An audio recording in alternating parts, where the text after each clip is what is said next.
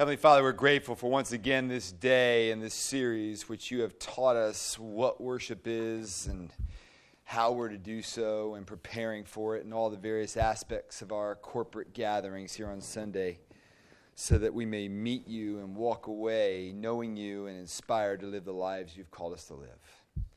I ask that you would wrap it up well, Holy Spirit, among us this day. And that, Lord God, you would do a wonderful work in each and every one of our hearts so that, Lord, we would be such worshipers who worship you in spirit and truth. For your honor and glory, we pray these things in Jesus' name. Amen. Amen. You ever found yourself, you know, if you're a cable news, a cable subscriber, you know, scanning the 1,500 channels you have and there's nothing to watch? How about Netflix? You know, you pay a subscription to Netflix and you're going and go, nah, nah, nah, and you just got nothing. Right? How about your music playlist? You're on the road and you whip out your Apple Music, your Spotify playlist. You've downloaded 3,000 songs. And you go, nah, click next. Nah, click next. Nah, click next. I have 486 country music songs on my country music playlist. Not one. Wasn't feeling it. I got 400 Christian songs, both worship and old timey, you know, Michael W. Smith, Amy Grant. Nothing. I got 286 classic rock from the Beatles all the way to the Black Crowes of the early 2000s. And yesterday I just couldn't do it. Couldn't find a thing. I think this is why it is in our culture, ladies and gentlemen, because this is our culture. All right? Neil Postman, in his 1985 book, Amusing Ourselves to Death, prophetically warned. He wasn't even a believer, as far as I can tell. But it, I would encourage you to go back and read it. It's an amazing read. He was concerned that our culture would decline and our public discourse would become a vaudeville act because of the way we receive information through the television. Okay? He argued that it's destroying serious and rational public conversation and our educational system and our attention levels for our students because previously for centuries had been sustained by the printing press prophetic. That was 33 years ago. In other words, quite frankly, we've become a, a nation and a culture throughout the West of consumers, right? You know, and 60% of Americans believe that faith is merely a personal option.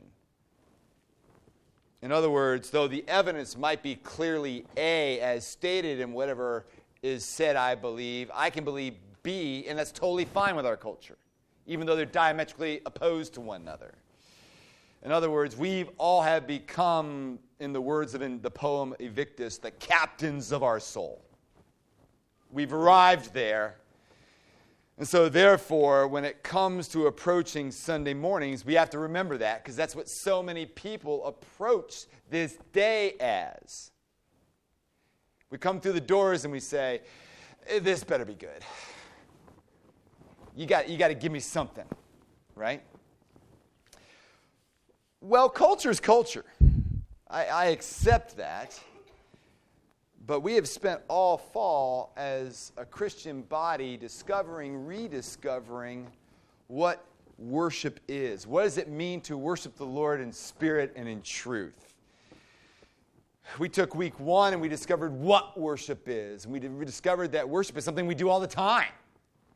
We just need to make sure that the target we're worshiping is the Lord Jesus Christ. Week two, we focused on why that's the case and why our worship should be directed toward Jesus because he is worthy of such worship and praise.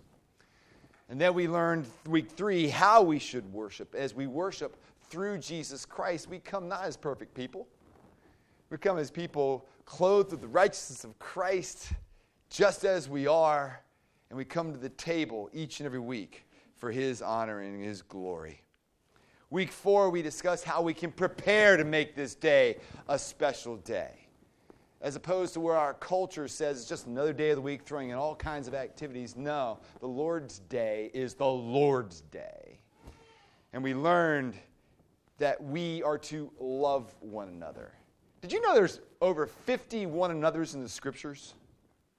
50 one another's in the scriptures, not to mention bearing with one another, forgiving one another, ironing, sharpening iron one another, and loving one another. And so, if there are more than 50 one another commands, that would call us to an intimate, radical, deep love for each other.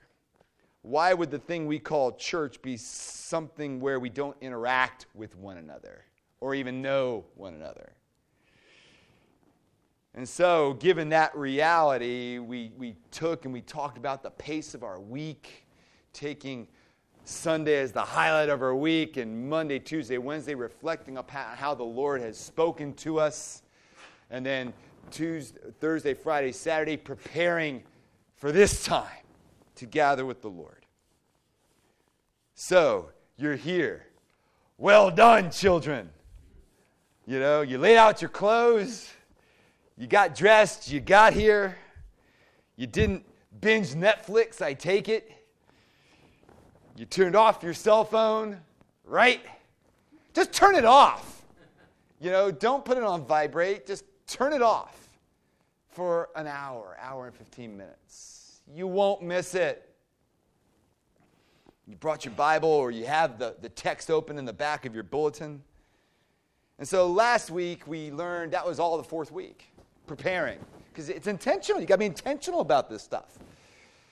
And last week, where the rubber hit the road, right? We talked about, okay, so we talked about worshiping in song, and we had the gift of Brian come and teach us about what that means for us to worship in song. And man, did we sing well! It was great. Keep it up, team. You know, you got you to fight those natural, res- even if you don't like the song. That's all right. Because this isn't about us. You know, it, it doesn't even say our, our, our singing should be fun at times. But the reality is, as we start to engage our singing, oftentimes our hearts follow. And when we read these great words of these hymns and these songs that we sing, and we learned, quite frankly, that we're to make a joyful noise. It didn't mean sing in tune. Uh, we're called to make a joyful noise. And some of us have bought into the lie of that first grade teacher, music teacher, who was misinformed, well intentioned, I guess, who told some of us, you can't sing. No, the Lord says you can sing, and to not sing is a sin. And number two, you're called to glorify the Lord even with your honker voice, so sing. Okay? I'm coaching them up. All right? And so we're all here and we're starting to sing. And today we're going to look at the prayers that we pray together with the intention to make sure that we're truly coming to the Lord with a humble heart and walk away each and every Sunday changed people. Because we at Christ Church come not with, all right, this better be good, impress me, attitude we don't have any, you know, we're not sexy. You know, we have light bulbs, not light shows. When there's no fog machines, all right? And I lost my cool a long time ago, all right? And I'm going to be here for at least 19 more years, God willing, all right? And I'm going to get less cool by the day. but I'm having more fun than I did 11 years ago. So when I'm 74, I hope to be having as much fun as I am now, if not more. Because these are, a, it's based on a pattern of ancient worship from the early church. It's simple, it's reverent, and it's life transforming if we will allow it to be. So let's look at some of these prayers today because they are intentional and they're there to help us know the Lord better and to love one another better. So if you're turning your bulletins, let's, let's turn to page three if you have a small print bulletin. Page three. And we've labeled them today so that you would know what we mean when we say these words. As we come into a, every communion service, we pray a prayer called the Collect for Purity. A collect simply means in Middle English, collected prayers into one. All right? That's all it means. And these collects were written very intentionally, and they're placed in certain parts of the service very intentionally, like I said, so that we may know the Lord and approach Him reverently and intimately as God's people. And so the Collect for Purity was placed here. It's an ancient prayer. Thomas Cranmer didn't write this. He said, Oh, this is a good one because he was a liturgical genius. He pulled it out of some vault somewhere and said, We need to pray this as Anglican Christians. And what happens in every single collect we pray, my friends, is there is four or five elements going on here. First, there's an address. Almighty God. Sometimes the year in the collect of the day, it's different aspects of the Trinity. All right? If it's Pentecost season early, we say Holy Spirit. During Trinity season, the early part, it's all three persons rolled into one because that's who the Lord is mysteriously, right? And so there's an address of who God is because we don't worship any God, we worship the definite article God who exists. Secondly, there's an acknowledgement. And An acknowledgement is a, a aspect of God's character.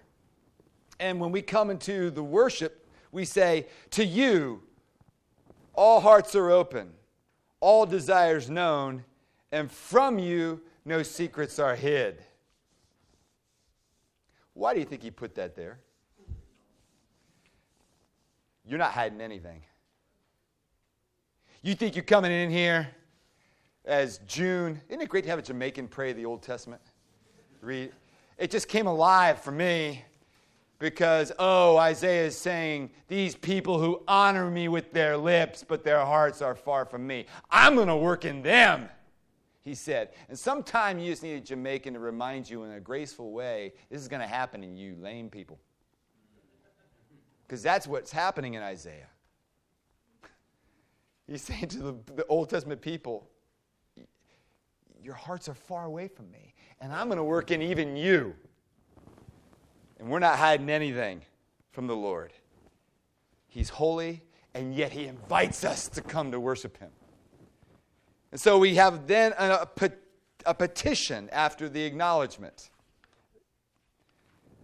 Cleanse the thoughts of our hearts by the inspiration of your Holy Spirit that all the mess of our lives that we've brought in here today is welcome, number one, but two, we acknowledge that it needs, we need to get all those thoughts out of our, our, our minds so that we can think Christ's thoughts and what He would have for me in my life, not only today as I walk from here, but throughout my week. Okay? But especially as we come to worship Him. And then, after the petition, Sometimes there is, and sometimes there's not what we call an aspiration. It's known by the conjunction that. All right? And the Collect for Purity has this an aspiration. That as we gather together, that we may perfectly love you and worthily magnify your holy name. you know, you go to a lot of worship services, that's not necessarily the aspiration it's consumeristic. It's, I want to get something out of it for me and my own. But you know what? When we gather, it's not about, G, not about you. It's not about me. It's all about Jesus. And that's what this is saying that we may perfectly love you and worthily magnify your holy name. And then there's a closing, because the closing has to be totally accurate, or it's called the pleading through Christ our Lord. All right? That's what we pray each and every week. In morning prayer, we don't take one step out of the batter's box until we've prayed the entire confession. Those of you who come to 11 o'clock. It's very similar. That's borrowed from the ancient synagogue. All right? And so that's what we do each and every week as we gather before, as we come to the Lord's table, we begin with putting it all aside and asking our worship to be glorifying to Him. Then we have what's called the collect of the day. If you turn the page to page four. The collect for purity is something we pray every week. The collect of the day changes each and every week according to where we are in the church calendar. The early church fathers, in their wisdom, created church calendar so that we could really take in the full counsel of God together as God's people throughout the 52 weeks of the year. And we are in the season of Pentecost, or it could be called the season of Trinity, or it could be called ordinary time. Either way, we continue to call it Pentecost here at Christ Church. And so, what you find at this time of year are discipleship prayers.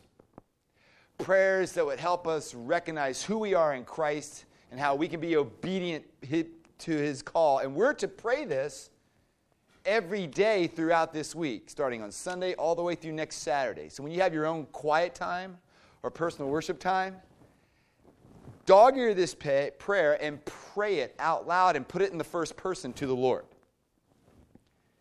And look what we, we prayed Set us free, loving Father, from the bondage of our sins. And in your goodness and mercy, give us the liberty of that abundant life which you have made known to us in our Savior Jesus Christ, who lives and reigns with you in the unity of the Holy Spirit, one God, now and forever. Amen. There was no aspiration there. There was a petition and aspiration all put together. My friends, if we pray that, we start to believe it. Because I know I use that word abundant life a lot because I know it. I'm living it. I'm grateful for everything Jesus has done for me, and I want you to know this too. And here we are, we prayed it today. Isn't it wonderful? Because to live in Jesus is freedom. Okay? I hate what I used to love, and I love now what I used to hate, and this is freedom. That's bondage. See what I'm saying? That's what we just prayed. Did you recognize that? You probably didn't. You're probably just glad to be here. You know, you're glad you got here and you're dressed. You look good, you know? But some of us grew up with that rector who wasn't even a believer who prayed like this Set us free, loving Father, from the bondage of our sins. And then you goodness and mercy give us liberty, that abundant life which you have made known to us in our Savior Jesus Christ, who lives and reigns with you in the unity of the Holy Spirit, one God, now and forever. Amen.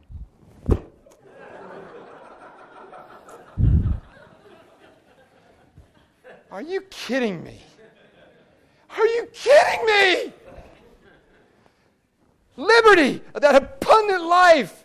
Wait, He's made it known to us in Jesus Christ. Do you, do you pray that, collect to the day like that? Good. The rest of y'all need to get it like Abby. This is the point. This is exalted language, ladies and gentlemen. I don't, in my own personal prayer time, don't pray like this. At the Reformation, as the reformers, this is one of the collects of Thomas Cranmer that he wrote. He was trying to get the street language of the day above the street language of that day so that God's people would know Jesus better and know biblical truths about who he is. And you can't do that just by coming once a month or once every other month. You need the drip, drip, drip of letting the collect of the day each and every week as it chains form you because God's word forms us, okay? So that's that one. But you know, let, us look at let's look at Gene's personal favorite. Okay, the second Sunday of Advent. Our old outfit put this in the end of Pentecost season, which sometimes we never got to it, so we never prayed it. Did you know that? Thank God our prayer book committee put it back where it belongs in the second Sunday of Advent because when Christmas comes, we celebrate the Word incarnate, right? Okay? So on the second Sunday of Advent, I remember my rector praying this and said, Wait, wait, do we believe that? And he made us pray it twice. Where we prayed, Blessed Lord, who caused all holy scriptures to be written for our learning, grant us so to read, mark, learn, and inwardly digest them, that by patience and the comfort of your holy word, we may embrace and ever hold fast the blessed hope of everlasting life, which you have given to us in our Savior Jesus Christ, who lives and reigns with you in the Holy Spirit, one God, forever and ever. Amen. Isn't that amazing? The theology, you could have a whole sermon just on that collect. That we hear the Scripture, read the Scripture, mark the Scripture and inwardly digest this. Talk about meditation. That you, you, you just can't just, you don't get this stuff anywhere else. You got to come here at an inconvenient time on Sunday morning to get this. All right? This is great because it's life changing. That by patience and the comfort of your holy word. Meaning, you're not going to get this osmosis. You're going to have to work at this. We teach our kids that school is mandatory and church is option. We get it exactly backward. God is not an option for your children. Because one day, we will all appear before the Lord. Okay? And the, He's not going to be an option then. All right? So, this is even more important, I would suggest, as we come and worship the Lord together. Last collect of the day that I'd like to go over. The third Sunday of Epiphany we pray this each and every year. Give us grace, O Lord, to readily answer the call of our Savior Jesus Christ and to proclaim to all people the good news of his salvation, that we and the whole world may perceive the glory of his marvelous works, who lives and reigns with you in the Holy Spirit, one God, forever and ever. Amen. When's the last time you shared your faith with somebody? Did you know we pray all throughout Epiphany that we would be evangelists? Yeah, there's some people who have the gift of evangelism, but we're all called to do it. But you had Father Glauspumf, Father, you know, 35 years ago, who prayed as if the liturgy were dead and didn't pray it together. He prayed for you because he was the professional, right? No, it's the priesthood of all believers. And we come together and we pray that God would give us the grace to answer the call to proclaim the gospel each and every day of our lives. Because you know what? Anglicans are evangelical people. And we are called to share the faith, each and every one of us. And if don't go saying to me, I don't know how. You have ample opportunities. You know Ephesians 2, 8 through 10, use it. You know express your faith, use it. We're going to have another workshop in the spring. If you're not confident with the Word of God and sharing it, come to the Bible workshop. We do all these things to equip the saints for the work and ministry to which we've been called. All right? So, therefore, we pray this liturgy and it forms us to be the people we've been called to be here in our community. Turn the page into the communion section Another wonderful prayer, which we pray together as we approach the Lord's table, is what is affectionately called the prayer of humble access. This is pure Thomas Cranmer, who's going to be our reformer of the year next week. He wanted to make sure as God's people came to the Lord's table, they understood what they were doing. And they're not coming thinking that they honestly deserve this. So we pray this each and every week. Page 12, sir. Page 12. We do not presume to come to this your table, merciful Lord, trusting in our own righteousness, but in your abundant and great mercies. And then a highly offensive phrase We are not worthy so much as to gather up the crumbs under your table. Wait a second, we live in a high self esteem culture. Well, God says, You are my people. I am a holy God. The only righteousness you have is that which I give you. Okay? And we are not worthy so much as gather, but you are the same Lord whose character is always to have mercy. That's good news. The gospel has just been proclaimed. We're praying the gospel as we're coming to the Lord's table. Grant us, therefore, gracious Lord, so to eat the flesh of your dear Son, Jesus Christ, and to drink his blood, that our sinful bodies may be made clean by his body, and our souls washed through his most precious blood, that we may evermore dwell in him, and we, he in us. Amen. Wait, wait, wait, wait, wait, wait, wait, wait, wait. I thought it's just bread and wine. No. Anglicans have historically believed that as we pray over the elements, that the Lord, in a mysterious way, I have no idea, makes it flesh and blood. It's a spiritual presence that we believe, and those of us who come with prepared hearts and in true faith benefit. Those who don't come with true faith do not benefit at all, and if they continually do it according to the Scripture, they're taking it to their condemnation. No, we believe it's flesh and blood. But the whole point is that we come, we get that our sinful bodies may be cleaned by His body and our souls washed through His blood, and that we may evermore dwell in Him and He in us. We've just prayed the gospel. It's a beautiful thing, ladies and gentlemen. Last prayer that we pray together, page 16. Two elements to this prayer. Number one, we're grateful for Him feeding us and that we get to recognize that we're part of the body of Christ. And next, we're called to be missionaries. You are God's missionaries. You go out from here. Heavenly Father, we thank you for feeding us with the spiritual food. Hello, spiritual food of the most precious body and blood of your Son, Jesus Christ. And for assuring us in these holy mysteries that we are living members of the body of your Son and heirs of your eternal kingdom. I didn't do anything to deserve that, neither did you. Yet, we're part of the body of Christ. Each and every one of us have a part to play. And now, Father, send us out to do the work you have given us to do, which is to love and serve you as faithful witnesses of Christ our Lord, to give to you to the Holy Spirit be honor and glory now and forever. Amen had an older member of our congregation come to me about a year ago and goes, We don't believe that prayer. I go, What do you mean? Well, nobody calls my friend. Nobody calls my friend. I go, Well, how many friends does this person have? Let me ask you that. You know, I'll be glad to call your friend. Well, I'm not talking about you and Bob. We're supposed to do the work God's given us to do, and nobody calls her. I go, well, maybe we need to talk to her friends. Because that's part of doing the loving work that he's called us to do. Is to love one another. And there's some who can't even get here. Do they know, number one? And if they do know, they do need to call. Because that's part of loving one another, right? But that's not all we do.